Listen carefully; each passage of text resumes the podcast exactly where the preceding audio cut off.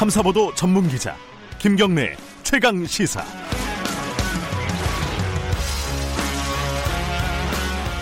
네, 김경래 최강 시사 2부 시작하겠습니다. 지금 산청군 거제 쪽 지역에 호우 경보가 발효됐다고 합니다. 그리고 전국적으로 비가 많이 오고 있다고 하니까 안전에 유의하시기 바라겠습니다. 우산 챙기시고요.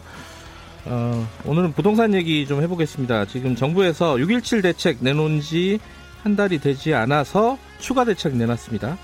710 대책 이렇게 불러도 될 것 같은데 이제 6.17 대책 나, 나오고 나서 이게 계속 또 오히려 어, 서울 집값이 들썩들썩한다 이런 얘기가 있었죠. 근데 이번 대책의 핵심은 또 세금하고 그리고 서민과 실수요자에 대한 주택 구입 부담을 덜어주겠다. 뭐이 정도인데 이거를 야당에서는 어떻게 평가하고 계신지 오늘은 미래통합당 부동산 특위 송석준 위원장, 송석준 위원 스튜디오에 모셨습니다. 안녕하세요. 예, 안녕하세요. 송석준입니다. 예, 밖에 비 많이 오죠. 예, 비가 오늘 올라 저 이천에서 올라오는 길인데요. 많이 어, 내리고 있네요.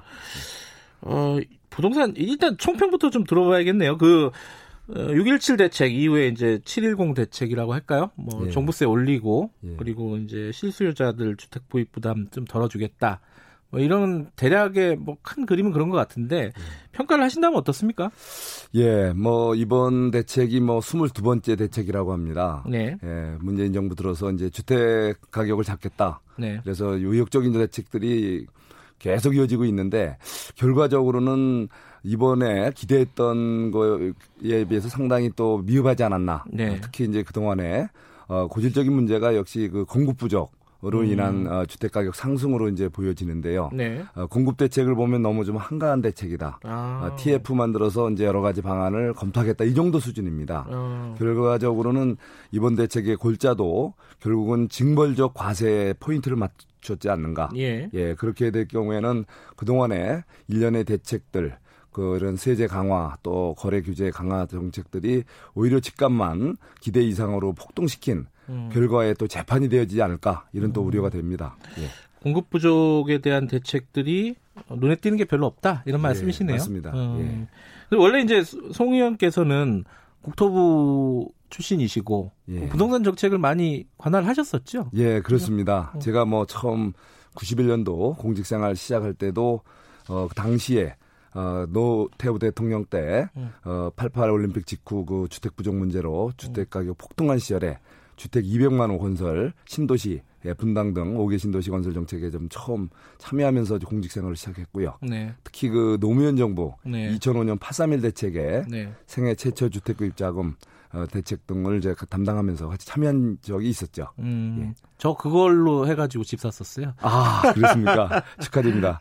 예. 근데 지금, 우리가 그, 지금 꽤 오랫동안 부동산 예. 정책에 관여하셨던 예. 분이신데, 요번 대책도 이제 해야 되는 대책이 아니었느냐라는 말도 예. 있어요. 예컨대 이제 뭐 종부세 같은 거 올리고 이런 것들이 어, 원래 보유세가 좀 우리나라가 상대적으로 선진국에 비해서 좀 낮은 거 아니냐. 그리고 예. 계속 지속되는 정책 중에 하나다. 그리고 예. 요번에는 그 올리는 폭이라든가 이런 것들이 강력하기 때문에 시장에서 예. 신호가 돼서 예. 집값을 안정화시키는 데 좀 도움이 되지 않겠느냐? 예. 요 부분에 대해서는 어떻게 생각하십니까? 예. 뭐 저는 사실 그 이번 대책을 보면은 네. 사실은 보유 어, 우리 종부세를 네. 아, 거의 뭐 배로 좀 올리겠다 이런 그렇죠. 거 아니겠습니까? 예. 사실 그거는 지금 외국의 사례로 봐도 그 정말 전례가 없는 그래요? 아주 그 음. 굉장히 강한 그런 대책입니다. 네. 바로 이런 어, 징벌적 소위 과세라고 말씀을 드렸는데요. 네. 예, 이렇게 어, 어 다주택 보유자 또는 예. 심지어 지금 예, 1주택 보유자에게도 지금 부담이 느는 구조로 지금 이번에 네. 인상을 그 지금 하겠다는 거거든요. 네.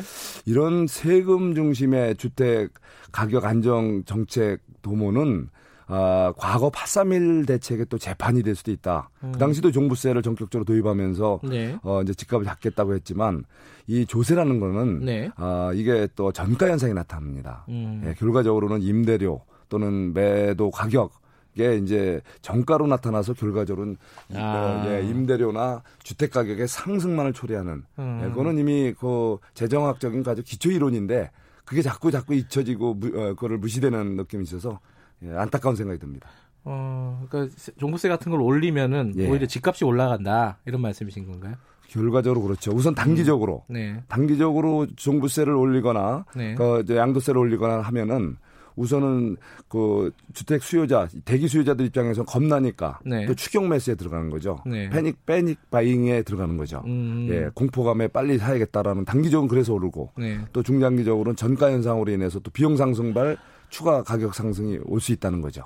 근데 이제 상대적으로 보면 1주택자도 조금 부담이 늘지만은 2주택자, 3주택자, 그러니까 말하자면 다주택자들의 종부세율을 높이는 거잖아요. 예. 상당히 많이 많은 폭으로 높이는 음. 건데 그러다 예. 보면은 부담이 돼서 집값을 내놓을 수 있지 않겠느냐 단순하게 생각하면은 그렇죠. 그렇게 예. 생각되는 그런 효과는 있지 않겠어요? 맞습니다. 사실 예. 그런 기회 때문에 종부세 강화가 예. 아주 상당히 그 주택 가격 안정에 기여할 거다. 예. 그래서 사실은 제가 2005년도 당시에 8.3인 예. 대책의 보완 대책으로 생애 최초 주택 구입 자금 제도를 도입했었죠. 예. 근데 결과는 반대였거든요. 음. 왜냐?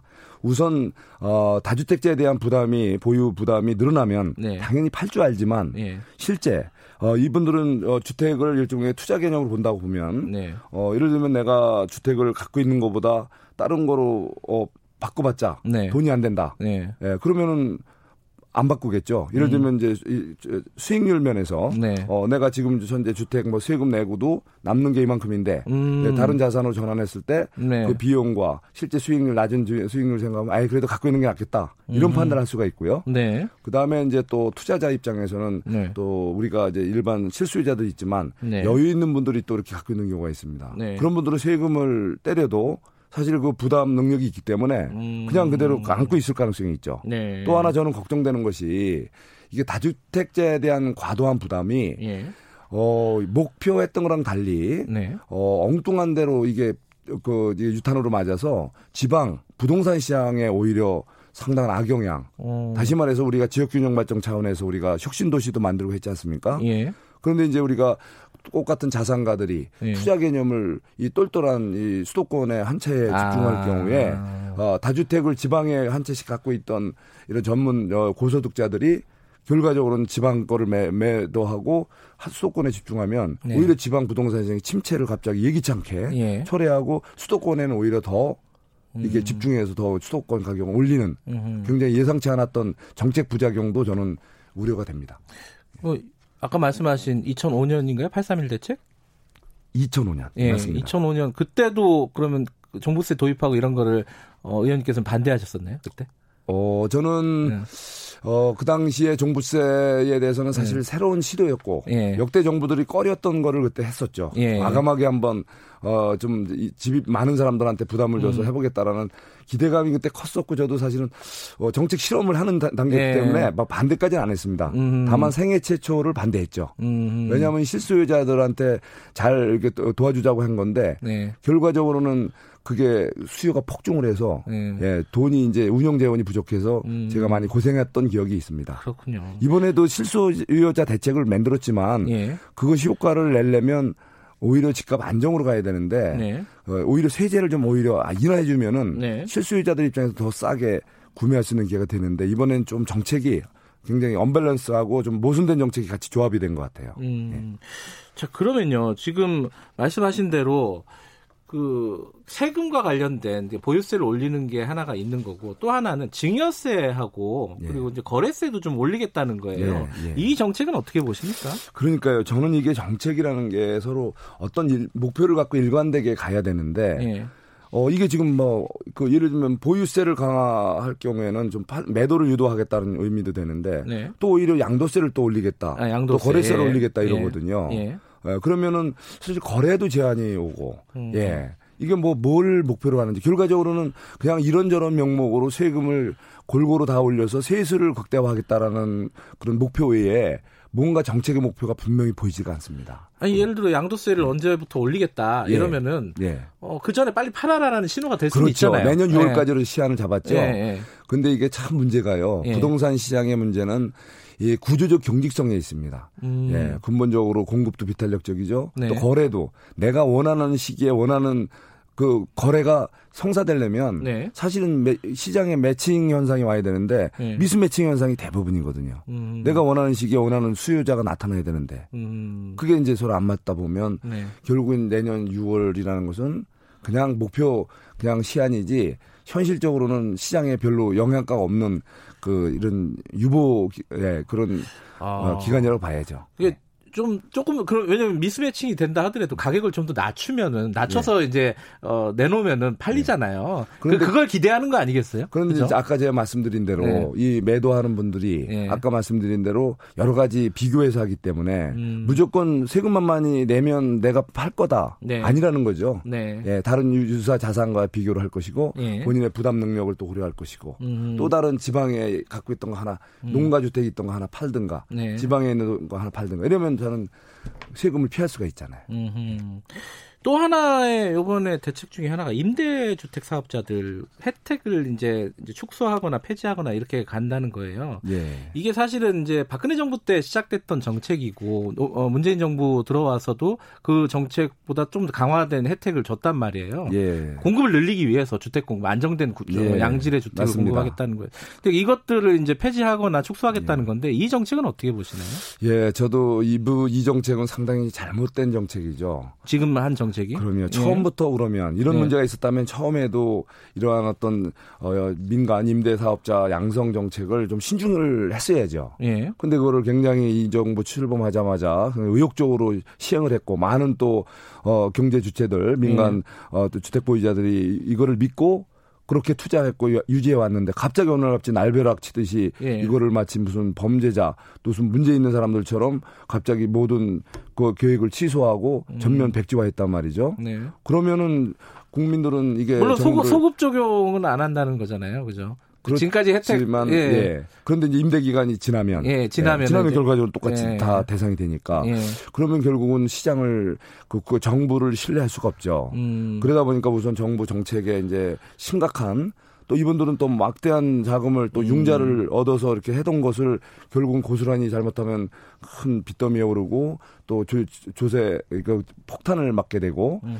이거는 정말 정책의 어떤 일관성, 신뢰성 측면에서 문제가 많다고 봅니다. 그런데 네. 거꾸로 보면요. 네. 그 말씀하신 게 이제 일관성이 중요하다고 예. 말씀하셨는데 아니 그 임대사업자들에게 혜택을 준 정책을 펴봤더니 이게 집값 어. 안정에 도움이 안 되더라. 음. 그래서 정책을 빨리 바꾸는 것도 그것도 맞는 선택이 아니냐라고 그렇죠. 얘기할 수 있잖아요. 그렇습니다. 예. 그렇지만 제가 이거는 지적하고 예. 싶습니다. 지금 예. 분명히 현 상황에서는 임대사업자들을 잘못 예. 해서 이러면 주택의 수요를 오히려 촉발만 하는 네. 문제가 있었죠 부작용이 예. 그건 문제가 있는 겁니다. 예. 다만 이제 그 정책 취지 음. 민간 어, 임대사업자를 육성하겠다는 것은 그 시장의 다양한 수요를 우리가 이제 고려해서 임대 주택의 유형을 민간이 다양한 아이디어와 다양한 또 질 좋은 것을 공급함으로 해서 어떠면 시장의 한계를 이렇게 극복하자는 측면이 있었거든요. 네. 지금 이제 우리가 이제 아쉬운 거는 이제 정말 서민들에게 원하는 저 양질의 또 음. 가격이 조, 착한 네. 임대주택 아니겠습니까? 네. 그러면 임대사업자하고 경쟁적인 관계에 있는 게 공공임대 아니겠습니까? 네. 그러면 이렇게 임대사업자를 막 그 투기꾼이라 모이기보다는 음. 어 이제 이분들은 이제 시장 논리로 이제 다 다양한 임대주택을 민간이 공급하게 맡기고 네. 어또 이렇게 서민용 또 착한 가격의 임대는 공공임대를 확대해서 사실은 음. 보완해주면 서로 상호 보완적으로 민간임대와 이 공공임대가 조화를 이룰 수가 있거든요. 네. 근데 일반적으로 공공임대에 대해서는 관이 정책이 따로 나온 게 없고 네. 그저 민간임대 사업자가 네가 집값 올린 주범이다. 라고 하니까 시장이 엄청 혼란스럽고 경제 주체들이 화가 날 수밖에 없는 거죠. 네. 지금 아까 이제 처음부터 말씀하셨던 게 지금의 정책은 어, 부족하고 이제 공급을 늘리는 정책을 써야 되는데 그 부분에 네. 대한 고민이 부족하다 그럼요. 이런 말씀하셨는데 예. 그러면은 공급을 늘리려면 어떤 정책 구체적으로 어떤 정책이 지금 현재 필요하다고 보시는 거예요? 예, 사실 뭐 이제 인기 지역의 주택 공급은 상당히 한계가 있다는 건 네. 분명합니다. 네. 예. 가용지를 구하기가 어렵고요. 네. 예, 그다음에 주택 어, 공급에는 또 시차가 또 시간이 좀 걸립니다. 네. 그렇지만 아주 없는 건 아니지 않습니까? 예를 음. 들면 지금 이제 서울 인기 지역에 사실 재건축, 재개발을 계획하고 추진하던 곳이 많이 있습니다. 음. 그런 지역을 과감하게 규제를 풀어서 용적률을 좀 올려준다든가 이런 그 규제를 완화해 준다면은 이제 적어도 동일한 공간에서 주택 공급량이 늘어날 수가 있습니다. 음. 그럼 그런 주택 공급량을 담은 얼마라도 올린다면 물론 이제 새 주택이 양질의 주택이 나오면서 가격도 단가가 올라가는 현상은 있어서 네. 일부 주택 가격 상승 효과도 있지만 궁극적으로 보면은 공급 물량이 늘어나기 때문에 네. 이제 시간이 지나면서 하향 안정화에 영향을 줍니다. 네. 그래서 그런 방안이 우선 당, 장 가능한 방안이고요. 예. 또 이제 우리가 이제 주변을 찾다 보면 어, 역세권이라든가 예. 또는 이제 공공용지, 시유지, 국유지 중에 일부 어, 개발이 가능한 땅이 있습니다. 네. 예, 그런 땅을 찾아서 또, 또 원하는 지역에 공급을 해줄 수가 있고요. 네. 어, 뭐 또 좀 더좀 좀 다른 방법이지만 어, 예를 들면 지금 인기 지역에 대한 그 주택 수요 압력을 네. 어, 주변 지역으로 빼주는 방법이 있습니다. 네. 예를 들면 이제 어, 서울 주변 외곽 지역과 네. 연결되는 연계 교통망, 전철이라든가 도로망, 뭐 이런 거를 좀 확장해주고 특히 음. 이제 노선 버스 또 이렇게 편리하게 그 전용 차로를 다닐 수 있는 네. 그 노선 버스 그거를 허용을 이제 특히 서울시가 지금 반대해서 많이 안 되고 있는 게 있는데 그런 걸 해주면은 어, 수도권 서울 지역으로 집중된 압력을 외곽으로 어, 빼서 음. 주택 가격 상승을 조금 완화하는 효과도 있을 겁니다. 근데 좀 이 공급과 관련해 갖고 예민한 민감한 문제 중에 몇 개가 있는데 하나는 이제 재건축 용적률 관련된 예. 제한을 풀자 이런 주장도 예. 일부 있고 그리고 그린벨트 해제 관련된 예. 주장도 있는데 여기에 대한 입장은 뭡니까? 그 미래통합당의 입장은? 아, 뭐 미래통합당의 입장이기도 하고 제 저도 예. 입장이기도 하지만 어, 우선 기본적으로 어, 재건축 예. 규제는 예. 어, 좀 재개발 재건축 규제는 좀 과감하게 풀자 음. 네, 이런 입장이고요. 네. 다만 이제 그 교통 문제가 좀 야기될 겁니다. 네. 네, 좁은 공간에 이제 용적률이 늘어나고 그러면은 바로 이제 그런 거에 대해서는 공공이 네. 과거 뉴타운 정책의 취지가 그건데 네. 어, 일부 이렇게 좀 어, 정부가 자금을 투입해서라도 부족한 이런 교통 시설은 네. 좀 확충해 주면서 어쨌든 어, 중요한 게 절대 그 저 주택 부족 문제가 있으니까 예, 그런 음. 부분에 대해서는 좀 정부가 어, 적극 나설 필요가 있겠다. 재건축 재개발 규제는 다 풀자 일단은. 예, 좀 과감하게 풀자. 과감하게 풀자. 입장이고요. 그린벨트는 어때요? 그린벨트는 좀 사실은 좀 신중한 접근이 필요하다는 생각이 듭니다. 음. 어, 물론 이제 개인 견해, 견해에 따라 다르지만 네. 사실 서울시가 이렇게 어, 명품 도시로서의 의상을 가질 수 있는 것은 과거 뭐 박정희 대통령이 그 당시에 참 국토계획 차원에서 설정한 거지만 네. 세계적으로 참 귀한 그린벨트가 예, 바로 서, 도심 주변 네. 지역으로 이렇게 설정돼 있습니다. 이거는 가급적 최대한 보존해 주는 것이 네. 아, 도시의 어떤 그 품질 네. 또 우리가 지속 가능하고 쾌적한 도시 환경 조성에 도움이 된다고 보고요. 네. 다만 지금도 이제 일부 훼손된 예, 그린벨트 지역이 음. 있습니다. 이미 이제 또 등급이 이제 나눠져 있지만 예. 그런 가용지는 일부 뭐 알겠습니다. 해소하는 방안도 개발하는 방안도 예. 시간이 거의 다 됐는데 아, 한두 가지만 좀 예. 여쭤볼게요. 예. 하나는 지금 여당에서 임대차 3법 지금 처리하겠다는 거 아닙니까? 예. 이거 이제 어 임대 임대인들 임차인들 같은 경우에는 어 반가운 법이에요. 2년에서 4년으로 계약 기간이 늘어나고 올리는 것도 폭도 제한되고 예. 여기에 대해서 야당은 반대하고 있는 건가요? 예, 뭐 이거 취지에 대해서는 뭐 예. 공감입니다. 다만 예. 이제 방법이 예. 어, 제가 이제 말씀드린 대로 어, 우리가 이제 임대주택이 네. 두 가지 유형이 있습니다. 공공임대가 있고 민간임대가 있습니다. 얼마든지 이렇게 서민들에게 안정적으로 착한 가격으로 제공할 수 있는 주택은 가급적이면 이 공공임대에서 소화할 수가 있거든요. 민간까지 이런 식의 예, 규제를 들어가는 반대한다. 그럼요. 예. 왜냐하면 시장은 역할 분담을 해야 됩니다. 예. 우리가 이제 주택 예, 소유 시장도 마찬가지고 임대 시장도 음. 민간의 창의성과 아이디어를 발휘해서 다양한 임대 그 주택이 공급될 수 있게 하기 위해서는 예. 이렇게 민간 임대 시장을 너무 옥죄기화보다는 예. 그분들한테 좀 자유롭게 예, 거래도 자유롭게 하고 알겠습니다. 예. 마지막으로 예. 지금 다주택자 공직 고위공직자들 판란 분위기잖아요. 예. 정부에서는 2급 이상 지금 조사를 하고 있고 민주당에서도 지금 서약서 받은 걸 가지고 이제 예. 어, 조사를 하고 있습니다. 실태를. 이거 어떻게 생각하십니까? 이런 분위기에 대해서는? 예, 저 좀 안타까운 생각이 듭니다. 안타깝다. 예, 사실 우리 대한민국은 예. 사유재산제, 시장경제질서 아. 기반입니다. 누구나 자유롭게 에, 에, 주택을 소유할 수 있고 투자할 수 있죠. 네. 다만 공인들, 네. 공직자나 특히 우리 선출직의 경우에는 국민 정서에 반하는 네. 주택 소유 거래는 아무래도 지탄을 받을 수밖에 없고요.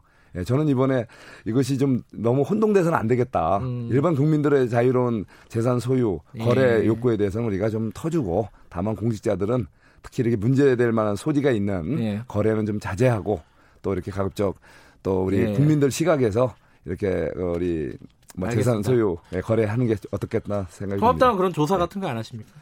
어, 이미 뭐 다 재산 공개됐기 때문에요. 예. 조사할 여지도 없이 다 드러나 아, 있습니다. 좀 부적절한 예. 게 있으면 좀 정리해라 이렇게 당 차원에서도 할 수 있는 거잖아요. 아무래도 뭐 그거는 다 당에서도 그런 노력을 하고 있죠. 네. 예. 알겠습니다. 오늘 여기까지 여쭤볼게요. 고맙습니다. 예, 예 고맙습니다. 미래통합당의 예. 부동산 특위 송석준 위원장이었습니다.